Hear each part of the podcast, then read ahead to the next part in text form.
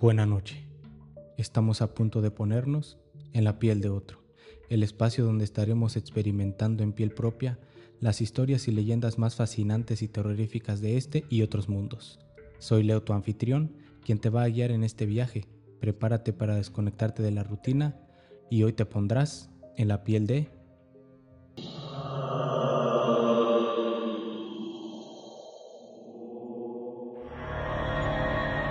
Los entes de la Ciudad de México. Primero entraremos en una breve introducción de la historia de la Ciudad de México.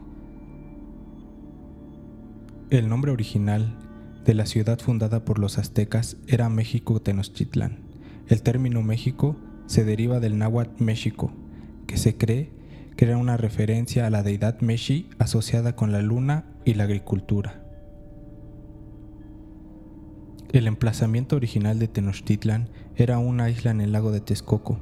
Los aztecas construyeron una intrínseca red de canales y calzadas para conectar la ciudad con la tierra firme.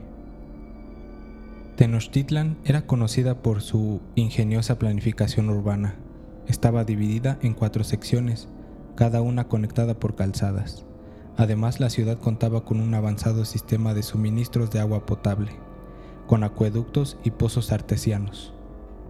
Durante la construcción de la Ciudad de México por los españoles se utilizó una gran cantidad de piedras y elementos arquitectónicos provenientes de las estructuras aztecas. Los conquistadores aprovecharon los materiales de la antigua ciudad para edificar sus propias construcciones. La Plaza Mayor, conocida actualmente como el Zócalo, es una de las plazas más grandes del mundo. Fue el epicentro de la vida azteca y tras la llegada de los españoles se convirtió en el corazón de la Ciudad de México. También es el punto de referencia a partir del cual se miden las distancias en este país. La construcción de la Catedral Metropolitana de la Ciudad de México, ubicada en el Zócalo, llevó aproximadamente 3 siglos. Comenzó en el 1573 y se completó en el 1813. Durante este tiempo se utilizaron diferentes estilos arquitectónicos, lo que contribuyó a su apariencia única. A medida que se construía la nueva ciudad, se drenaron y rellenaron gran parte de los canales y lagos que rodeaban Tenochtitlán. El lago de Texcoco, que una vez fue el hogar de la antigua ciudad, prácticamente desapareció debido a la urbanización. La historia de la fundación de la Ciudad de México se remonta al año 1325, en el corazón de la Mesoamérica. En este tiempo, los aztecas, una poderosa civilización, buscaban un lugar para establecer su capital. Según la leyenda, sus dioses les indicaron que debían asentarse donde encontraran un águila posada sobre un nopal, devorando una serpiente. Tras una larga travesía, finalmente encontraron esta señal en una pequeña isla en medio del lago de Texcoco. Con gran determinación, los aztecas fundaron Tenochtitlán en esa isla pantanosa. Superando los desafíos del terreno, construyeron canales y calzadas para conectar la ciudad con la tierra firme. El Templo Mayor se alzó majestuosamente como el centro ceremonial donde los aztecas adoraban a sus dioses y realizaban sacrificios. Tenochtitlán prosperó durante siglos, convirtiéndose en una de las ciudades más grandes y avanzadas del mundo. Sus habitantes desarrollaron un ingenioso sistema de agricultura en chinampas, islas artificiales flotantes donde cultivaban cosechas abundantes. La ciudad era un centro de comercio y construyeron impresionantes estructuras como palacios y jardines flotantes. Sin embargo, en 1521 todo cambió cuando Hernán Cortés y sus soldados españoles llegaron a las costas mexicanas. Tras una larga y sangrienta batalla, los conquistadores lograron derrotar a los aztecas y tomaron el control de Tenochtitlán. Gran parte de la ciudad fue destruida en el proceso. Los españoles, admirados por la grandeza de la antigua ciudad, decidieron construir su propia capital sobre las ruinas de Tenochtitlán. La Ciudad de México, como se llama entonces, se convirtió en el centro político y administrativo del Virreinato de la Nueva España. La arquitectura colonial española se mezcló con los restos de la antigua ciudad, creando una fusión única de estilos. A lo largo de los siglos, la Ciudad de México experimentó un crecimiento y desarrollo vertiginosos. Sus calles fueron testigos de la historia desde la época colonial hasta la independencia de México y más allá. se convirtió en un importante centro cultural, atrayendo artistas, escritores y pensadores de renombre. Su rica herencia cultural es evidente en sus monumentos, museos y festivales vibrantes. Hoy en día, la Ciudad de México sigue siendo un lugar lleno de energía y vida. Es una metrópolis que fusiona su pasado azteca con su presente cosmopolita. Caminar por sus calles es sumergirse en una historia fascinante y descubrir la diversidad cultural que la define. La fundación de la Ciudad de México marcó el comienzo de una historia asombrosa que sigue resonando en cada rincón de esta vibrante urbe. Gracias por seguir escuchando. Espero que estés disfrutando de este episodio y que estés aprendiendo algo nuevo sobre este tema. Si te está gustando este contenido, por favor apóyame suscribiéndote a mi canal y compartiendo este podcast con tus amigos y familiares. Así me ayudas a llegar a más personas y seguir creando contenido de calidad para ti. Te lo agradezco mucho y a continuación te quedas con una historia. La Casa de los Azulejos. Es un hermoso edificio ubicado en el centro histórico de la ciudad. Se caracteriza por su fachada adornada con azulejos de cerámica coloridos y su arquitectura colonial. Sin embargo, detrás de esa apariencia pintoresca se encuentra una leyenda intrigante. Según cuenta la historia, en el siglo XVIII, un amor prohibido floreció en los pasillos de esta casa. Una joven llamada la China Poblana, una esclava de origen asiático que había sido vendida en México, se enamoró perdidamente de un hombre rico y poderoso que vivía en esta casa. Su amor era imposible, debido a las diferencias sociales y la prohibición de relaciones interraciales en ese momento. Sin embargo, la China Poblana y su amado continuaron encontrándose en secreto dentro de esa casa. Cuando finalmente fueron descubiertos, se dice que el hombre fue asesinado en un acto de celos. La China Poblana, desconsolada por su muerte y sin poder soportar la idea de vivir sin él, se quitó la vida.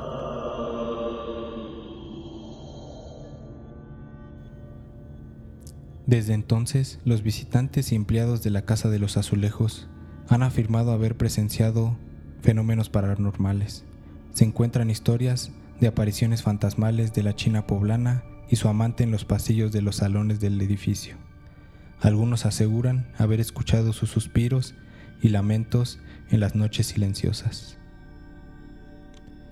Aunque no hay pruebas concretas de la veracidad de estas afirmaciones, la leyenda ha perdurado a lo largo del tiempo y ha contribuido a la misteriosa reputación de la Casa de los Azulejos.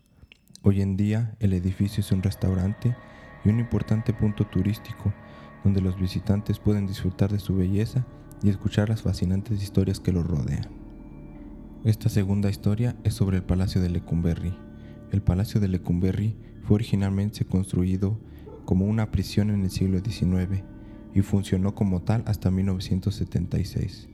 Durante su historia, albergó a algunos de los criminales más peligrosos de México, lo que le dio una reputación sombría y alimentó numerosas historias de actividades paranormales. Se dice que el edificio está habitado por los espíritus de los reclusos que sufrieron torturas y penas extremas. Los testimonios de visitantes empleados del Palacio de Lecumberri mencionan avistamientos de figuras sombrías, lamentos inexplicables, puertas que se abren y cierran por sí solas y una sensación de opresión en ciertos lugares. Una de las historias más famosas relacionadas con este lugar es el fantasma de la mulata. Se dice que una mujer joven y hermosa fue encarcelada injustamente en el Palacio de Lecumberri y pasó años sufriendo en su celda. Según la leyenda, su espíritu aún vaga por los pasillos buscando justicia y venganza por su destino trágico. El Palacio de Lecumberri actualmente alberga el Archivo General de la Nación y parte del edificio ha sido convertido en un museo, aunque muchos visitantes disfrutan de la historia y de la arquitectura del lugar. Otros afirman haber experimentado fenómenos inexplicables y sentido una presencia sobrenatural mientras recorren estos pasillos. El cenote de los sacrificios. Durante el periodo prehispánico, el Templo Mayor era un lugar sagrado para los antiguos mexicas. Se cree que en su base se encontraba un cenote, un pozo profundo lleno de agua, conocido como el cenote de los sacrificios. Este cenote era utilizado en ceremonias religiosas y rituales de sacrificios humanos. La leyenda cuenta que en las noches de luna llena se pueden escuchar los lamentos y gritos de las víctimas sacrificadas resonando desde la profundidad del cenote.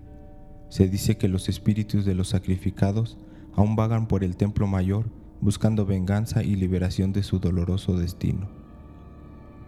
Los relatos hablan de avistamientos de sombras, apariciones fantasmales cerca de las ruinas del Templo Mayor. Testigos han afirmado escuchar murmullos y sentir una atmósfera densa y escalofriante en los alrededores del lugar. Estas historias alimentan la sensación de misterio y energía sobrenatural que rodea el Templo Mayor.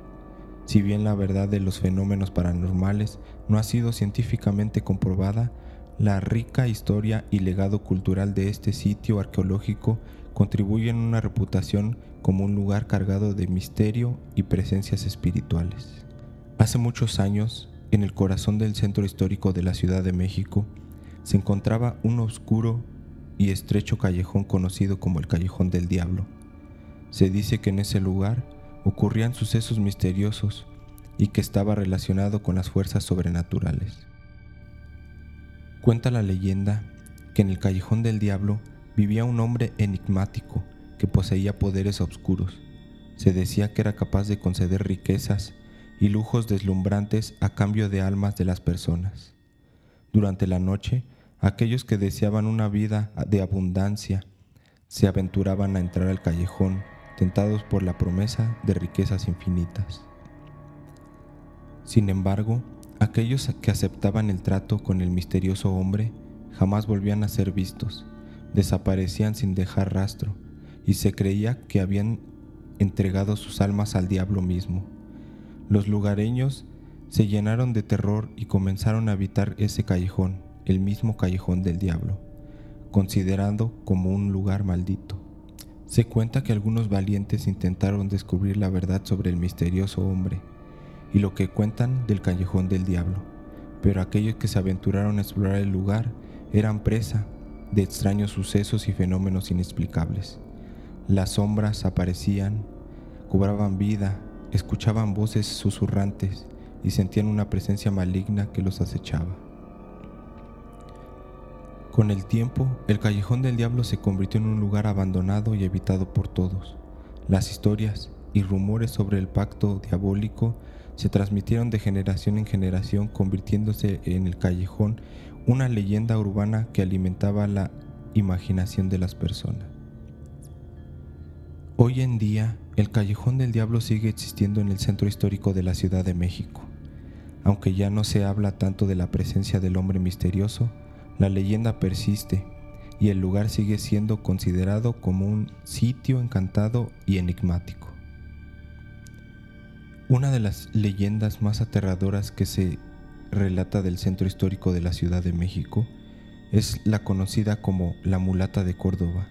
Esta leyenda cuenta la historia de una mujer de piel oscura que vivió durante la época colonial. Según la leyenda, la Mulata de Córdoba era una mujer hermosa y encantadora que cautivaba a todos los hombres que le veía. Sin embargo, se decía que poseía poderes diabólicos y practicaba la brujería. Se rumoraba que era capaz de atraer a los hombres hacia su casa y luego desaparecerlos sin dejar ningún rastro.